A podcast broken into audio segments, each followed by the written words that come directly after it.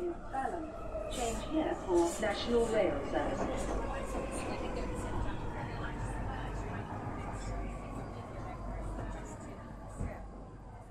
Bine ai revenit în stația Londra. Eu sunt Manuel Cheța de la manuelcheța.com și tu asculti podcastul Un român în Londra. Bine te-am regăsit la un nou episod, acest episod fiind 245 denumit 3 ani de Brexit. Cine ar fi crezut că ajungem la 3 ani de Brexit? Nici nu venea să cred când am auzit prima oară de Brexit, dar minte să vezi că au trecut deja 3 ani de zile de când s-a declarat în mod oficial Brexit. Și așa, în acest episod 245, înregistrat pe data de 31 ianuarie 2023, 23, pardon, o să vorbesc despre cei, ani de, cei 3 ani de Brexit și pentru că ieșirea a fost pe 31 ianuarie 20.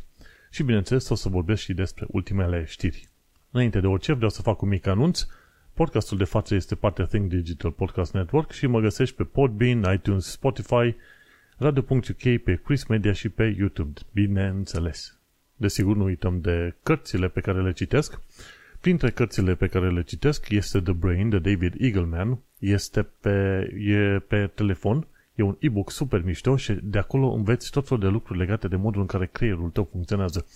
Și cu cât înveți mai multe despre neurologie, cu atât îți dai seama mai mult că, într-adevăr, componența creierului tău dictează caracterul tău, cum ești, cum te comporți și așa mai departe. Și o chestie interesantă pe care vreau să o scot în evidență de acolo, de fapt sunt două chestii. Una este legată de amintiri de memorie. Amintirile sunt de fapt reconstruite bucată cu bucată de fiecare dată când îți aduce aminte de ele. Nu sunt undeva într-un sertar gata le-ai scos și asta cu atitudinea ta din ziua respectivă, cu gândurile tale, cu sentimentele tale, cu ce vrei tu pe acolo, când îți reamintești ceva, amintirea aia va avea din nou o însemnătate nouă. Și interesant lucru, cu toate că atomii, că atomii, că moleculele sau structura corpului nostru se schimbă odată la câțiva ani de zile, bineînțeles, noi rămânem în continuare datorită faptului că creierul are posibilitatea de a ține minte. Acea memorie, acele conexiuni în creier care sunt în continuare menținute chiar dacă se schimbă atom-molecule în corpul nostru pe aici, pe acolo. Și interesant lucru, chiar dacă memoria ta rămâne cu tine, personalitatea ta de-a lungul timpului se cam schimbă așa. Nu ești același om la 20, la 30, la 50, la 70 de ani de zile.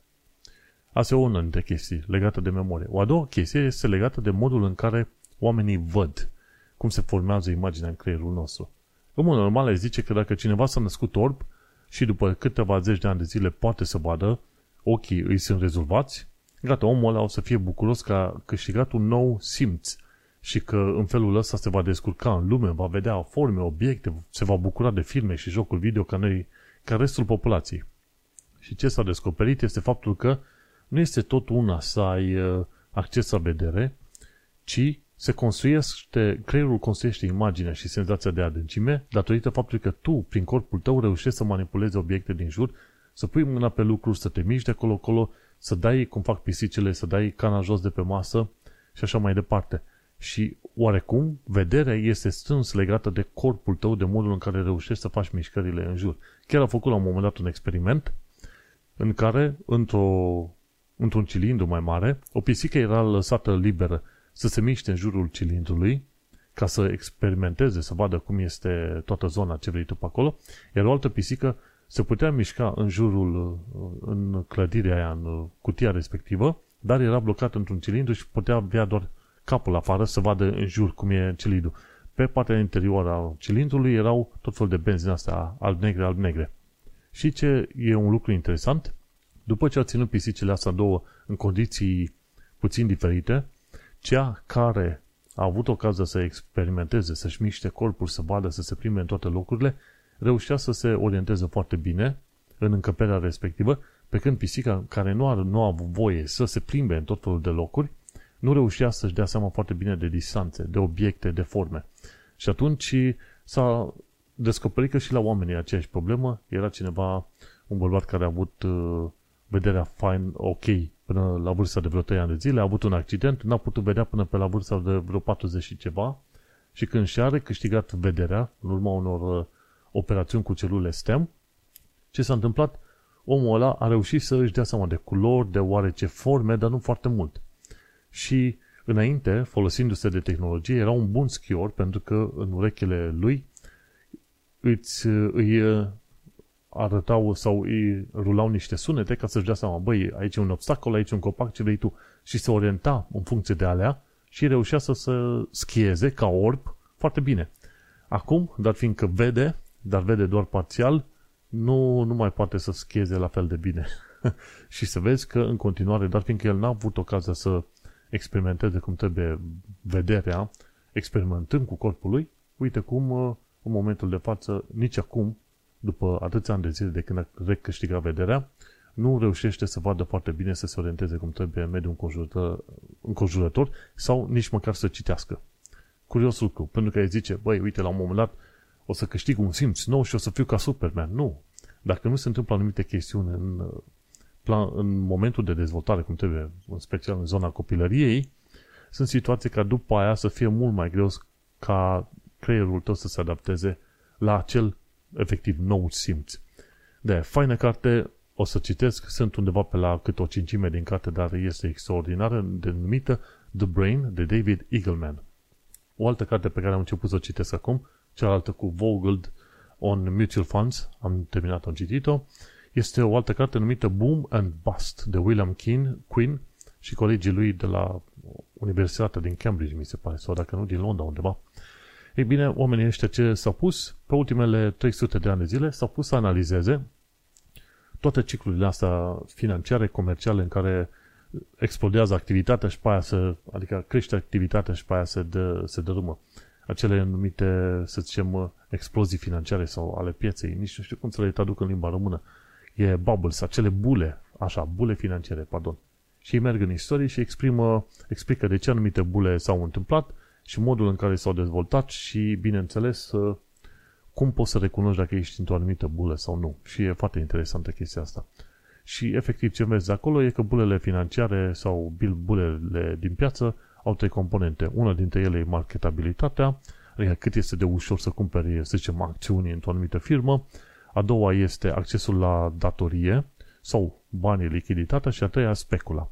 Și când ai marketabilitatea, datoriile, accesul la datorii și, bineînțeles, specula, asta trei la un loc, mai au nevoie de niște, să zicem, uh, scântei de pornire și scânteile alea pot fi ori uh, reguli în uh, politicile guvernamentale a unor țări, ori, să zicem, salturi tehnologice. Și când se întâmplă una din astea două și cu celelalte trei la un loc, puf, sunt șanse să apară o asemenea bulă financiară. Faină carte de citit, are un aspect istoric foarte puternic și bineînțeles că mă interesează să știu cât mai multe. Pe mai departe vreau să laud un grup de oameni faini, cum sunt cei de la ROE Hub, The Romanian and Eastern European Hub. Ei au ajutat sute de oameni de-a lungul timpului, încă de când s-au înființat de anul trecut. După aia mai sunt de 3 million pe Twitter, ei au ajutat milioane și milioane de oameni. Ei se ocupă de drepturile europenilor. Centrul Filia se ocupă de drepturile femeilor și eclair.org de conștientizarea problemei traficului de persoane. Două grupuri foarte, foarte utile și foarte relevante pentru România în special.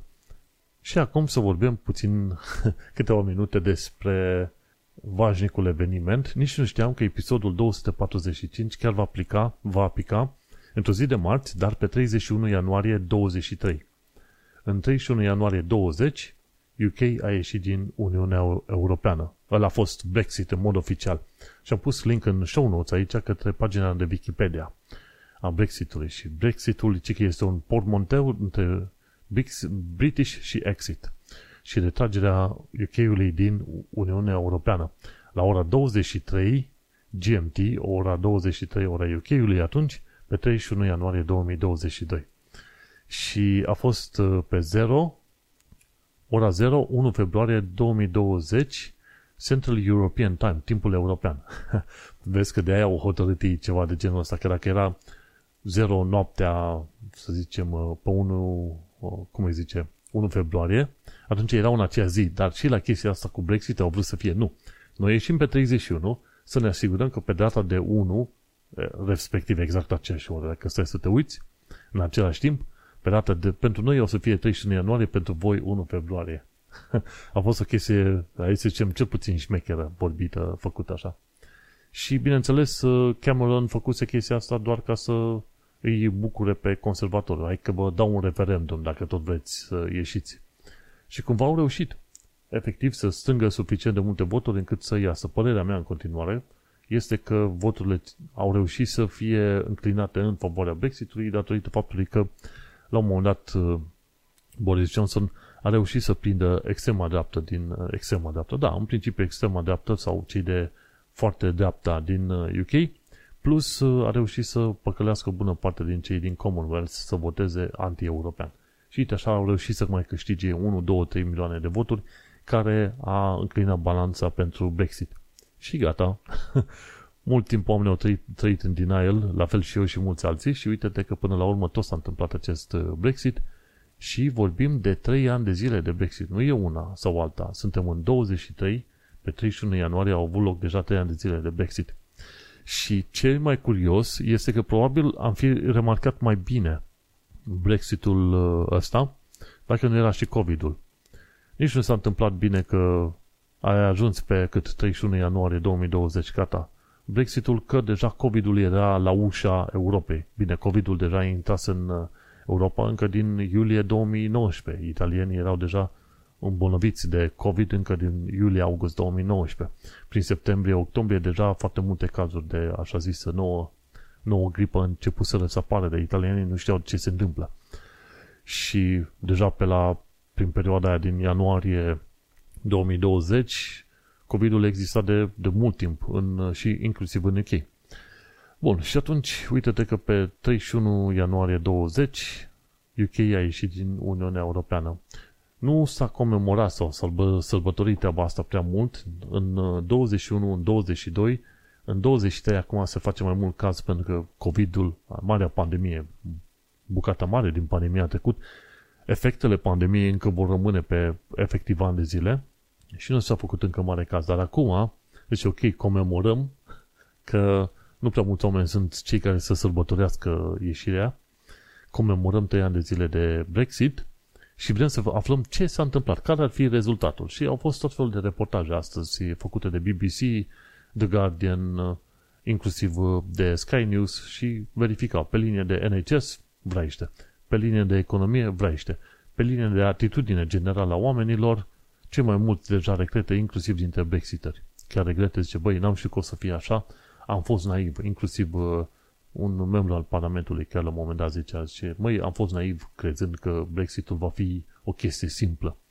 Ori n-avea cum să fie o chestie simplă, pentru că să semnezi un singur tratat cu o anumită țară, o, doar un singur tratat pe o anumită temă, îți durează probabil ani de zile și tu la un moment dat ai avut timp destul de puțin de negociat cu Uniunea Europeană și pe care ai ieșit. Vorba aia, discutăm la un moment dat de undeva până la aproape 4.000 de legi care au fost uh, implementate, integrate în legislația UK venită pe filiera Uniunea Europeană, da? în ultimii cât 50 de ani, aproape 50 de ani de zile, da? Și atunci dacă stai să te gândești, din 70 și ceva, 40 și ceva de ani de zile în care mii de legi au fost integrate în UK, care mii de legi guvernul lui Sunak vrea să le elimine efectiv până la finalul lui 2023. Respectiv în următoarele 11 luni, guvernul lui UK ar cam trebui să anuleze probabil 1800-2000 de asemenea legi. Ceea ce ar fi complicat dacă nu se iau măsurile potrivite. Gândește-te, e greu să se decidă la o lege în mod normal, dar minte să iei, să zici, ok, anulăm legile astea.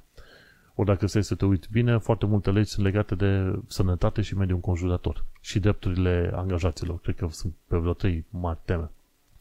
Și în materie de legi, dacă stai să te uiți bine, există deja un retained law, cum îi zice, retained EU law, este o pagină făcută de către guvernul UK, zice Research and Analysis, retained EU law dashboard.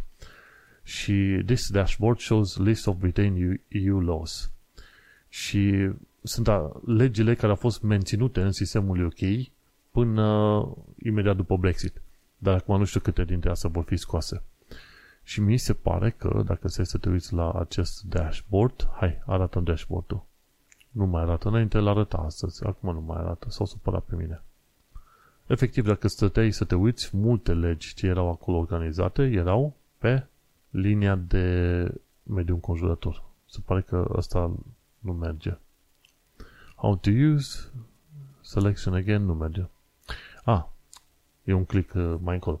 Deci avem așa, deci legi care au fost uh, uh, menționate din Uniunea Europeană. De exemplu, Environment, Food and Rural Affairs, 1781 de legi, 450 de legi menționate de HM de trezorerie. Uh, după aia, transport, 400 de legi. Departamentul de business, 337 de legi. Taxe și venituri, 228 de legi. Ok? te uiți, te uiți, e, nebunești efectiv. După aia mai e departamentul de pensii, 200 de legi. Health and Social Care, 137.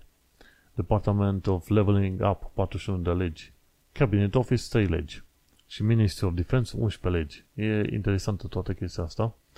Uh, acum nu știu dacă acest EU laws, EU retained laws, sunt exact aceleași legi care cumva vor fi trebuite modificate pentru integrare mai bine cu Uniunea Europeană. Cu, pardon, integrate mai bine cu sistemul nou, teoretic, al UK-ului. Și mi se pare că se face un progres, așa că ceea ce vor să facă, ce vor să facă așa până la final de an este să modifice efectiv legile, să le change, să le modifice, să le șteargă sau să le actualizeze în, în așa fel încât să se potrivească cu viziunea lor de legi, știi? Și că în momentul de față doar 17% din legile eu, europene au fost reformate și pot să facă tot felul de activități ca să reformeze, teoretic, mult mai multe legi decât uh, atâta. Foarte interesant în dashboard-ul ăsta. Și dau foarte multe detalii, acum nu am timp să le citesc, dar uh, revenind la 3 ani de zile de Brexit, efectul este destul de dureros. Și în materie de transport de marfă, și în materie de business, în materie de orice vrei tu pe acolo, situația este dureroasă. Și bineînțeles, în mod normal, dacă stai să te gândești, ok, COVID-ul te lovește, Ucraina, situația din Ucraina lovește puternic, dar dacă nu era Brexitul, multe chestiuni nu erau atât de urâte și nașpa pentru oamenii din UK, de la cost of living crisis, grevele care sunt acum de la profesori până la tot felul de munci în domeniul statului. NHS-ul puteau avea ceva mai mult ajutor de la Uniunea Europeană în momentul de față. Ei, colapsul ăsta interesant este și datorat uh, Brexitului. Ce am înțeles că Fondul Monetar Internațional, nu, Banca Mondială sau Fondul Monetar Internațional, una dintre astea două a precizat că UK-ul va avea o contracție a economiei de 0,6% anul ăsta. Ceea ce este un lucru destul de negativ, ca să zic așa, pentru că va fi singura țară din grupul celor șapte, cele mai moderne, puternice economii, care va avea contracție. SUA, Germania, Franța, restul, Canada vor avea 1-2% creștere, UK-ul va avea minus 0,6%. UK-ul în mod sigur va intra în recesie, recesiune anul ăsta, despre celelalte țări nu este foarte sigur. Și atunci puțin cam dureros. Așa că e, e dureros și la fel, este dureros și în situațiile în care te gândești că te duci la cumpărături, ok? Ai și inflația asta mare, crescută și datorită, să zicem, pandemiei și ce ai descoperit în inflația asta mare este și faptul că produsele au ajuns să fie mai scumpe, mai ales în zona Asda, Lidl au crescut prețurile între 70 și până la 150%, ori dacă nu au crescut prețurile, au scăzut calitatea materialului, ori cantitatea. În loc să ai 5 cărnați într-un uh, ambalaj, ai 4 cărnați acum. Chestii de genul ăsta. Și sunt foarte mulți oameni care își fac probleme că nu pot să mănânce 3 mese pe zi în UK în momentul de față. Și atunci e, e dureros pentru foarte mulți oameni. și e dureros, într-adevăr, Brexitul era deja rău. A venit COVID-ul și ăla foarte rău fenomenul cu Ucraina, atacul Rusiei asupra Ucrainei și atunci au sărit și Uniunea și UK să ajute și acolo au lovit foarte rău. După aia cost of living crisis, după aia discutăm de energie, prețurile foarte mari, îți dai seama, eu, NHS-ul care este efectiv în genunchi în momentul de față, Așa, deci la trei ani de zile de Brexit sărbătorești dezastre după dezastre. Bineînțeles, cred că în urmă cu ceva ani bun de zile, că doar imediat ajungem în anul numărul 7 de podcast, imediat, nici nu mai știu. În urmă cu ani de zile, chiar ziceam și în podcastul ăsta, va fi mai greu înainte să devină bine cu Brexitul ăsta. Că până la urmă, UK-ul, ok, de bine, de rău, a avut și perioade bune și perioade rele, dar au reușit să-și menține, să zicem, uh, au putut sta pe propriile lor două picioare, efectiv. Au parteneriate, au uh, niște bani, au fost un powerhouse financiar încă din, din uh, urmă cu vreo 100-200 de ani de zile, da? aveau o bursă, vindeau, cumpărau acțiuni în UK încă de prin anii, ce știu, 1750-1800 încolo, deci erau foarte avansați și atunci și Londra era un centru financiar încă de prin vremurile respective. Așa că UK-ul își va reveni, UK-ul va fi pe un nivel bunicel, tot în top, ce știu eu, X din lume, 10, 15, câte or fi, însă o perioadă, așa cum am zis eu, o perioadă bună, oamenii vor avea de suferit. Ziceam eu în urmă cu ceva ani, ziceam, lasă-mă că va dura cam vreo 5 ani de zile să se stabilizeze cât de cât treaba. Ei, m-am, m-am înșelat, probabil va dura 10 ani de zile până se stabilizează treaba, că la 3 ani de zile dezastru este și mai mare decât uh, te-ai fi gândit. Și atunci, uh, asta pentru că nici nu știam că vine și COVID-ul și războiul și multe alte chestii de genul ăsta. Așa că este nițel dureros și prognoza mea, bine, așa aruncată ca din, uh, ca din vârf de limbă, prognoza mea de 5 ani de zile trebuie extinsă la 10 ani de zile. Deci a ieșit pe 2, în 20, pe 31 ianuarie 20, putem presupune că pe 31 ianuarie 30 lucrurile o să fie ceva mai calme dacă nu intrăm într-un război mondial cu Rusia. Așa că hai să zicem că putem privi cu ceva optimism la viitor și știi cum e, în principiu ei putea zice, bă, mai rău de atât nu poate să fie. nu știi, nu știi cum este, dar 2023 uh, în continuare va fi, 23 va fi în continuare destul de, un an destul de dificil. Și, da, cum ai sărbătorit tu de Brexit? Brexitul probabil uh, va fi un subiect despre care se va discuta încă o perioadă bună, câțiva ani de zile, după aia, îți seama, așa cum pe măsură ce trec tot felul de evenimente, Brexitul va fi pomenit mai mult din punct de vedere istoric, dacă nu altfel. Dar uh, pentru mulți oameni Brexitul a fost și este în continuare o chestiune foarte dureroasă și o vor ține minte pe generație. De ce? Pentru că este, asta e o chestie pe care o face odată în generație. E, sunt slabe șanse că după durerea prin care au trecut britanicii să iasă din UK, ca britanicii să mai vrea să intre înapoi în, în Uniunea Europeană prea curând, știi? De obicei aștept să treacă o generație ca memoria uh, durerilor vechii generații să treacă și mai apoi să mai reîncerci ceva, știi? Și o generație ar putea însemna nu 20-30 de ani de zile, ci între 50 și 100 de ani de zile. Așa că probabil te putea gândi la o altă încercare a UK-ului de a intra în Uniunea Europeană, poate prin, ce știu, 2070, cine știe. Când ai intrat la pensie, atunci intră și Uniunea Europeană înapoi, UK înapoi în Uniunea Europeană, nu știi niciodată. Dacă între timp Uniunea Europeană se transformă într-un fel de Statele Unite ale Europei, cum sunt SUA, atunci cel mai probabil că UK-ul va aproape că va refuza mult categoric să facă parte. Pentru că atunci integrarea va fi mult mai puternică și politică, militară, polițienească, economică, a serviciilor financiare, tot ce vrei tu. Așa cum este SUA, știi? Și vom trăi și vom vedea până acolo.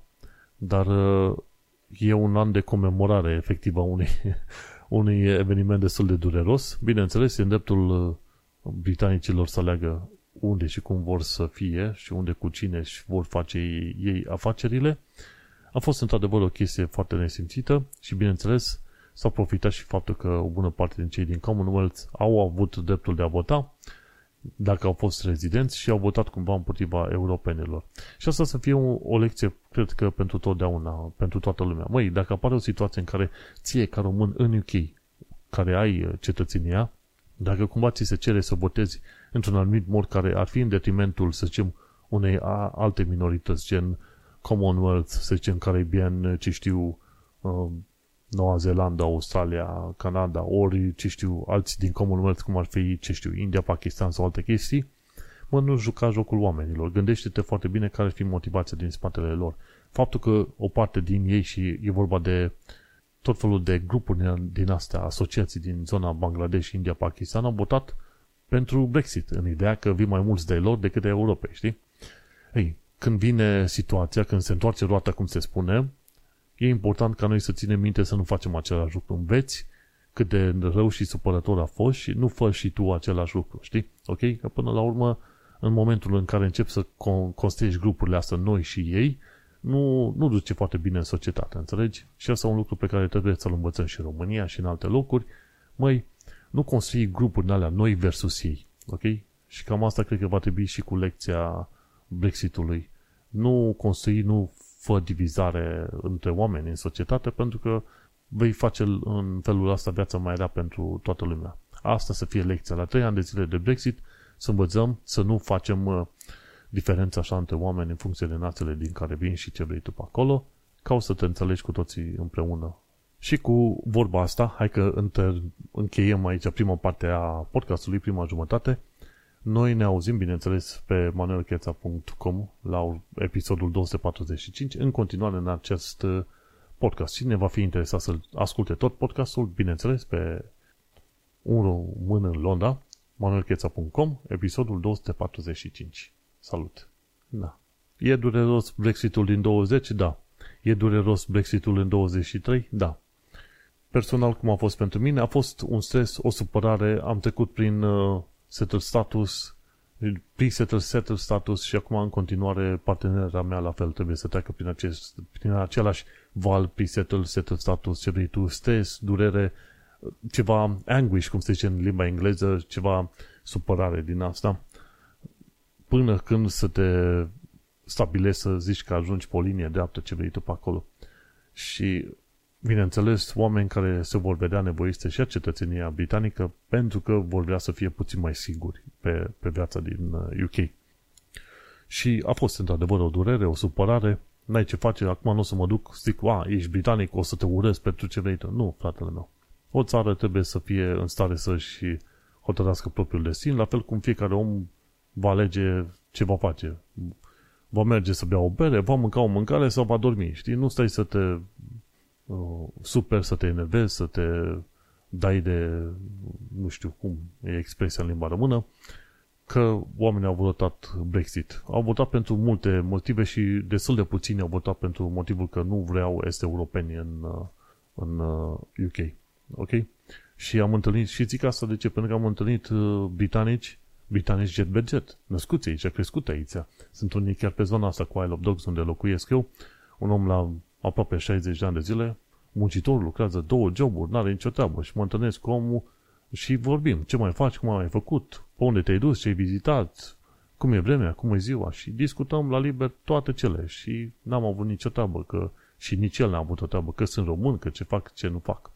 Și discutăm despre cum a fost insula pe aici în urmă cu zeci de ani de zile, cum s-a schimbat totul și cum, uh, cum a descoperit că tot felul de oameni pe care știa el nu mai sunt și totul aici, pe zona asta, s-a schimbat atât de mult că nu, nu mai poate fi recunoscut în, uh, în epoca modernă, în zilele noastre.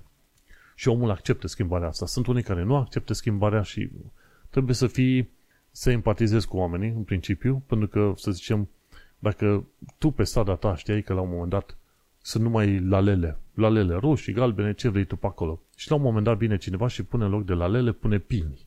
Ok? Și toată strada se schimbă din lalele în uh, pini, peste tot. Cum te-ai simțit? Nu ți-ar conveni ca anumite chestiuni să se schimbe atâta timp cât știi tu că realitatea ta era construită numai și numai din lalele. Ok? Și așa trebuie să te gândești când te duci și tu într-o zonă nouă, trebuie să vezi cum schimbi zona, cum afectezi tu, cum te afectează zona pe tine și să vezi în procesul de integrare să creezi un fel de, mai degrabă un fel de, să zicem, o punte între două civilizații, nu să arăți ceva în antiteză, ci să fie ceva cu civilizația respectivă în locul în care te muți, indiferent de țara în care te muți tu. Știi? Pentru că trebuie să ții cont de faptul că nici ție nu ți-ar plăcea ca pe strada ta brusc să se schimbe totul în orice altceva, pac, indiferent. Nu că oamenii ar urâ, să zicem, românii sau est-europenii, ci pur și simplu că ideea de a schimba ceea ce știi tu în altceva e destul de dureros pentru toți. Nu numai pentru unul sau altul, ci efectiv pentru toți oamenii. Și asta e o lecție pe, pe care să o ținem din nou minte la acești trei ani de zile din, de Brexit, din 31 ianuarie 20. Hai să merg pe mai departe și vreau să discut acum câteva lucruri despre ultimele știri, efectiv, din, uh, am și sfaturi practice, dar ceva mai încolo. Viața în Londra și în sănătate, chiar acolo vreau să zic, cei de la Met Police au un grup de polițiști români care au creat o Romanian Association. Metropolitan Police Romanian Association și atunci polițiștii ăștia români din cadrul Met Police au organizat un eveniment în Kingston pe 29 ianuarie 23 și duminică, da? În care au povestit despre viața de polițist, care sunt salariile, ce fac pe acolo, cum este viața și în principiu salariile de polițist încep undeva pe la vreo 23.000 salariu brut, peste care mai pui vreo 20% un fel de sport din ăla de ore uh, nesimțite, gen uh, lucrezi în trei schimburi, chestii de genul ăsta. Deci salariul de începător la Poliția Metropolitană ar fi undeva pe la vreo 30.000 pe an, 2.000 în mână, ceva de genul ăsta. Ceea ce este un lucru chiar tare, știi? 2.000 în mână înseamnă 23-24 de mii 2000 pe lună înseamnă 23-24 pe an, ceva de genul ăsta. Deci nu este un salariu mic. Bineînțeles, există și riscuri ceva mai mari, mai ales în zone ca Londra, unde este, în principiu, ca oraș mai mare, infracționalitatea este ceva mai mare decât în alte locuri, dar uh, uite că tot mai mulți români și femei românce se, se implică în activități astea de poliție la Police și bineînțeles că la Police te poți duce și ca voluntar. Din când în când poți să lucrezi ca volunteer constable, ceva de genul ăsta, știi? Și trebuie să înveți foarte multe chestii dacă vrei să lucrezi ca voluntar pe acolo. Bun, ce am mai aflat la viața în Londra și în sănătate este că Escu, de la Escu Show, vrea o diasporă unită. Mă, e foarte bine ce vrea omul nostru și ascultă materialele lui și spune, măi, în principiu sunt, o, sunt unii oameni care vor să se întoarcă în țară, sunt unii oameni care vor să vină în afara țării, de ce nu? Să se creeze pe de o parte și o diasporă unită, dar pe de altă parte și o diasporă unită și cu România, știi, în asentiment ce vrei tu pe acolo. Pentru că cei mai mulți oameni care au plecat din România au plecat în ideea de a scoate niște, de a face niște bani, o viață mai bună, să trimită banii în România să se întoarcă și ei. Și în continuare se face un fel de separare foarte puternică diaspora versus rom- românii din țară. Ori asta este o prostie extraordinară, promovată în special de către PSD. Pentru că au văzut că o bună parte din cei din diaspora votau cu partide noi, gen USR. Și să zicem, ce a făcut PSD-ul să dea vina pe, adică să creeze un inamic din diaspora e un lucru rău, pentru că diaspora e cel mai mare investitor în uh, România, în afară de tot felul de instituții din Uniunea Europeană. 5 miliarde de euro anual intrând în țară înseamnă o, o tonă de bani, dacă te gândești numai la nivelul ăsta. Și pe de altă parte, din nou, nu este bine să creezi uh, separații din asta, românii de aici versus românii de acolo. Și PSD a făcut o chestie și nu numai, mulți alții au făcut o chestie mizerabilă când au făcut de separarea asta. Românii din diaspora sunt români pentru că, gândește-te, cei mai mulți dintre ei visează să se întoarcă în România, cei mai mulți dintre ei trimit bani în țară, cei mai mulți dintre ei cer de la prieteni, neamuri să trimită un cozonac, un cartof, o afumătură din România către ei acolo unde sunt. Așa că să creezi Diferențele astea, din nou, este o nesimțire extraordinar de mare și, bineînțeles, Escu ce zice, și în sănătate, diaspora trebuie să lucre, să fie ceva mai unită, să organizeze tot felul de lucruri împreună. De ce nu? Pentru că în felul ăsta reușește să, mai devreme, să mai târziu, să fii și reprezentat uh, la nivel local și politic, pentru că contează vorba aia. În român, românii în, uh, hai să zicem, din punct de vedere statistic, al doilea oraș ca mărime în care locuiesc mulți români este Londra. E București, după aia vine Londra. În Londra, teoretic, ar trebui să fie undeva pe la vreo 400.000 de români. Pe tot UK-ul, în mod neoficial, ar fi undeva pe la vreo 700.000 de români. În mod oficial, pe tot UK-ul, ar fi undeva pe la vreo 590.000 de români. Dintre care 400-500 în, în Londra. Neoficial, 700.000 sau poate chiar spre un milion de români pe UK. Sunt șanse mari ca români, româna să fie a treia limbă vorbită, dacă nu chiar a doua limbă vorbită în UK. Gândește-te ce înseamnă treaba asta. O statistică extraordinară. Și atunci, la câți, cât de mulți români sunt în UK, bineînțeles, se trage și un semnal de alarmă că este bine ca românii să fie și uniți în ONG-uri și, bineînțeles, să existe și mai multă reprezentare politică. Nu pentru că am vrea noi, să zicem, țuică românească în Parlamentul Britanic, deși, de ce nu, e foarte posibil să se întâmple și asta în deceniile următoare, ci pentru că ai vrea să ai pe cineva din comunitate să, care îi cunoaște comunitatea, bineînțeles să fie parte în, și în Parlamentul uh, Britanic, dar și, bineînțeles, în autoritățile locale. În felul ăsta se conseiește o, o punte ceva mai bună între diversi oameni în diverse comunități, pentru că toate comunitățile astea trebuie să lucreze împreună pentru a crea o armonie. Nu separare, nu ascundere și așa mai departe. vreau să pomenesc în momentul de față și ceva informații practice. De exemplu, dacă vreodată te vezi într-un zgârie nor, într-un restaurant sau ceva, să zicem, etajul 50-60 încolo, și trebuie evacuat, trebuie să știi de, de la fața locului că evacuările durează foarte, foarte mult. Te gândi că dintr-un bloc gen shard, da? când te duci la etajul 60-70 acolo să vezi platforma, ai zice, las că în 5 minute ajung jos. Când trebuie făcută evacuare și nu se poate folosi liftul, nu ajungi în 5 minute. O să te pomenești că îți trebuie în mod normal poate chiar 10, poate chiar 15 minute să ajungi la sol. Și atunci nu este tot una când ai nevoie de evacuat și să cobori atât de multe etaje. De-aia trebuie avut uh, foarte mare grijă când ești în asemenea blocuri, gândește-te că nu o să ai timp, uh, nu o să reușești să te evacuezi în blocurile alea în 2, 3, 5 minute. Am pus aici la informații practice, uh, am pus că nouă ne-a luat undeva pe la vreo 25 de minute pentru că eram neantrenați și efectiv căutam locul unde să ne mai odihnim.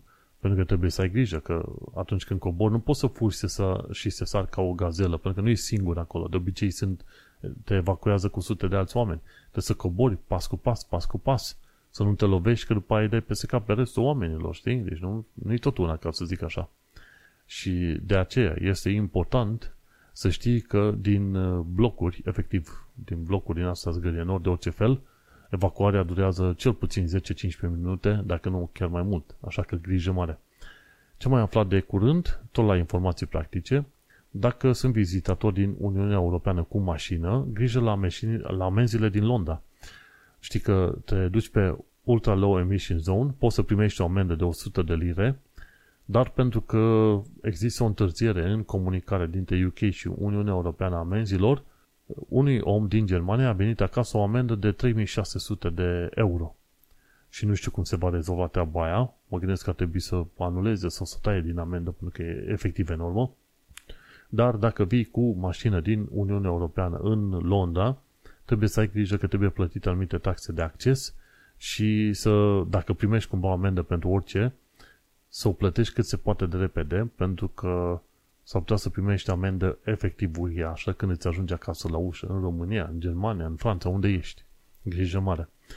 Și o altă chestie, tot sfat practic legat de UK, ci că grijă la codul de taxă de la HMRC. Și eu mi-am făcut cont online la HMRC, la Revenue and Customs, la taxe și impozite și ar trebui să-ți faci și tu cont online. Și în plus mi-am instalat și aplicația de HMRC și în fiecare zi verific dacă sunt toate detaliile corecte, că doar e mare lucru intri în aplicație, te-ai uitat o secundă și ai plecat pe mai departe. În tabietul de zi cu zi uh, faci chestia asta. Și în aplicația asta de HMRC îți spune cât ai de plătit, dacă ai ceva, dacă au de recuperat taxe de la tine, se vede la ce firmă ești angajat și employee number și ce codul de taxă uh, îl ai acolo. Eu am specificat faptul că în momentul de față am codul de taxe D0X și asta înseamnă că pe tot salariul meu îmi iau 40% pentru că tot fel de firme anul trecut, că am lucrat de la mai multe startup-uri, nu mi-au luat taxele corecte și dat fiindcă nu au luat taxele corecte și n-au folosit codul de taxă corect, HMRC a zis, băi, vezi că tu ne datorezi niște bani. Și timp de câteva luni de zile, ei mi-au 40% din tot salariul. În mod normal, ce se întâmplă? În UK e taxare din asta progresivă. Între 0 și 12.000 nu, nu ți-a tax uh, impozit pe venit, între 12.000 și 50.000 îți ia 20% și peste 50 de mii îți ia 40%. Asta în condiții normale. Dar dacă tu ai lipsă de taxe, ei la un moment dat ce fac este în anumite situații îți reduc suma aia pe, pe care ți-a zero impozit, gen aia de la 0 până la 12.000, câteodată o reduc la 8.000, la 6.000 ce vrei tu, ca să se asigure că mai obțin uh, taxe de la tine, ori alt, alte ori schimbă codul și îți reduc și pragul ăla de 20% și alte chestii. În cazul meu, mi-au redus și suma aia și pragul de 20% și am ajuns totul cu 40% pe tot salariul. Ceea ce este inițial uh, dureros.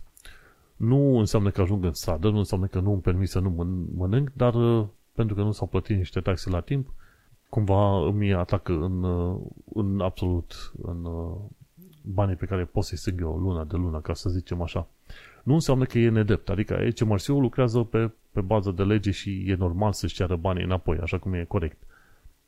Dar dacă la un moment dat tu primești bani de la firmă și ți se pare că sunt cam mulți, du-te și verifică din nou cu firma, pentru că firma ți-a dat acum niște bani, probabil n-a luat impozitul cum trebuie.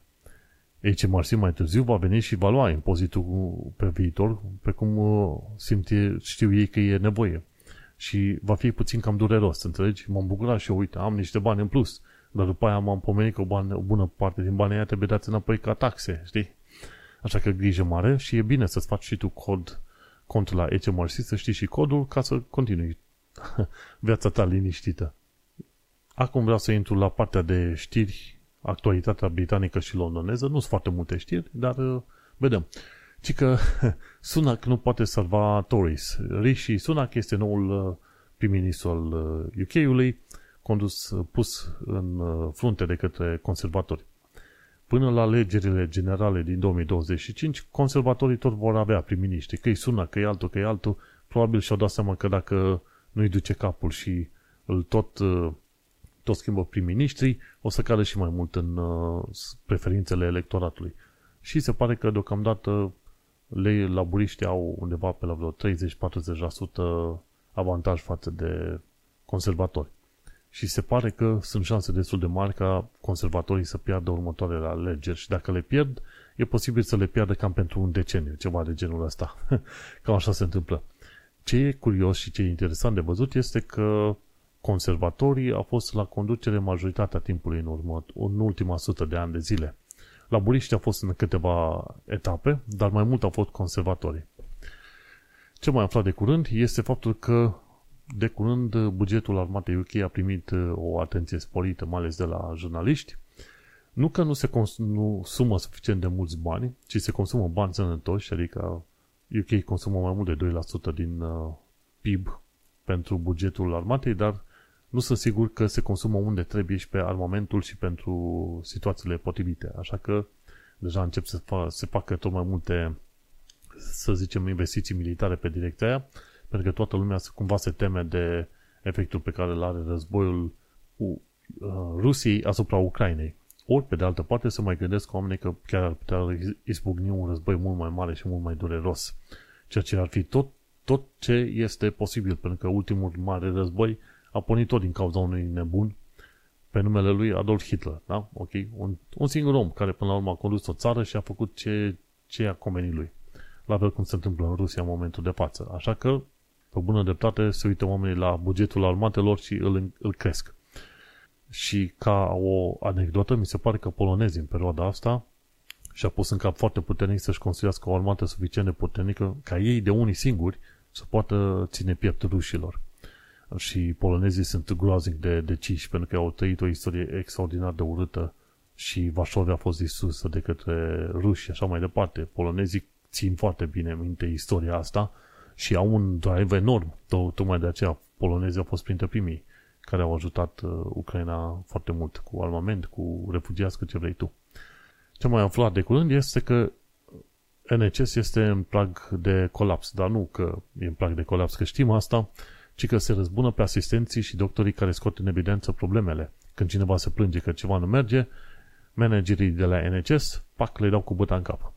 Și oamenii care au fost whistleblowers, deși teoretic sunt uh, protejați de către lege și prin procesul de whistleblowing, adică de raportarea problemelor, o, undeva pe la vreo 2-3% din acei oameni care au făcut whistleblowing au fost uh, bu- buluiți la muncă, uh, amenințați, dați afară din locurile lor de muncă. Și atunci NCS pare că începe să fie tot mai mult un fel de grup mafiot. Cel puțin discutăm de manager, ok? Un grup mafiot decât uh, un sistem de sănătate de care să fii mândru. Și sunt unii oameni care nu merg la spital pentru că nu știu dacă problema lor e gravă sau nu. Era cazul unui bătrân de vreo 7-7 de ani care mâna i s-a învenețit și nu s-a dus pentru că la televizor îi zicea du-te dacă e urgent și dacă simți că e de moarte. Și omul nostru a rămas cu mâna așa și era în pericol de moarte, dar de unde se știe?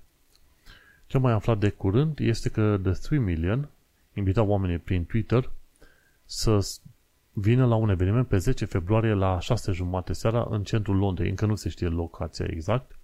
Se lucrează cu RCI London și cu Elizabeth Pop și cu delegația UK pentru un eveniment pentru români care întreabă, ok, dacă ești român în London, în Londra, și dacă știi de legile votările din 2022. Am înțeles că mai nou, ca să votezi la alegerile locale și în orice fel de alegeri, trebuie să prezinți document de identitate.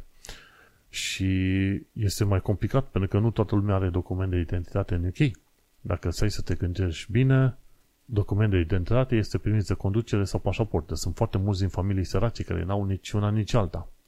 Și atunci ăia s-ar putea să nu poată vota în noile alegeri locale și generale, așa că e o, e o, e o mică mare problemă. Din uh, fericire pentru mine, în principiu am și documente de identitate, am și cetățenie britanică și o să pot vota și la alegerile generale din 2025. Așa că mai vedem și cum. Dar uh, nu uita de invitația asta de la The 3 Million să te duci pe, uh, pe Twitter și caută Romanian Event pe 10 februarie la 6.30. 10 februarie fiind uh, săptămâna viitoare. Da, efectiv săptămâna viitoare. Pe mai departe, hai să ne uităm. În momentul de față se construiesc noi tunele pentru curent electric pe sub sudul Londrei. Și este un uh, fenomen foarte interesant. Londra se pregătește deja de noul val de mașini electrice și de necesitatea tot mai crescută de, de curent electric. Și atunci construiesc tunele din ale enorme, cel puțin pe sub sudul Londrei. Un tunel din ăla are un, un diametru de cât vreo 5 metri, ceva de genul ăsta, enorm prin care se treacă o mulțime de fire din asta și adâncimea acelor tunele undeva e de vreo 40 de metri. Prin locuri în care să nu încurce, ce știu, metrourile și canalizare și ce vrei tu pe acolo. E o chestie extraordinară, îți dai seama. Și tunelurile alea o să meargă prin sudul Londrei și cred că vor înconjura Londra prin mai multe locuri pentru că ai nevoie de multe, multe cabluri. Și un ultimul lucru pe astăzi, comemorarea Holocaustului care a avut loc pe 27 ianuarie nu știu dacă se comemorează atât de mult în România pe cât se comemorează în UK, dar în UK s-a făcut un caz foarte mare legat de comemorarea Holocaustului din 27, uh, pe 27 ianuarie. Și cam atât. Îți mulțumesc că ai ascultat episodul până acum. Uite că suntem deja la episodul 245. Mi s-a dus și mie vocea. Imediat e miez de noapte. Asta este viața. 3 ani de Brexit. Noi am vorbit puțin tel despre acești trei ani de Brexit din 31 ianuarie 20. Eu sunt Manuel Cheța de la manuelcheța.com. Noi ne mai auzim pe data viitoare. Succes! Change here for National Rail Services.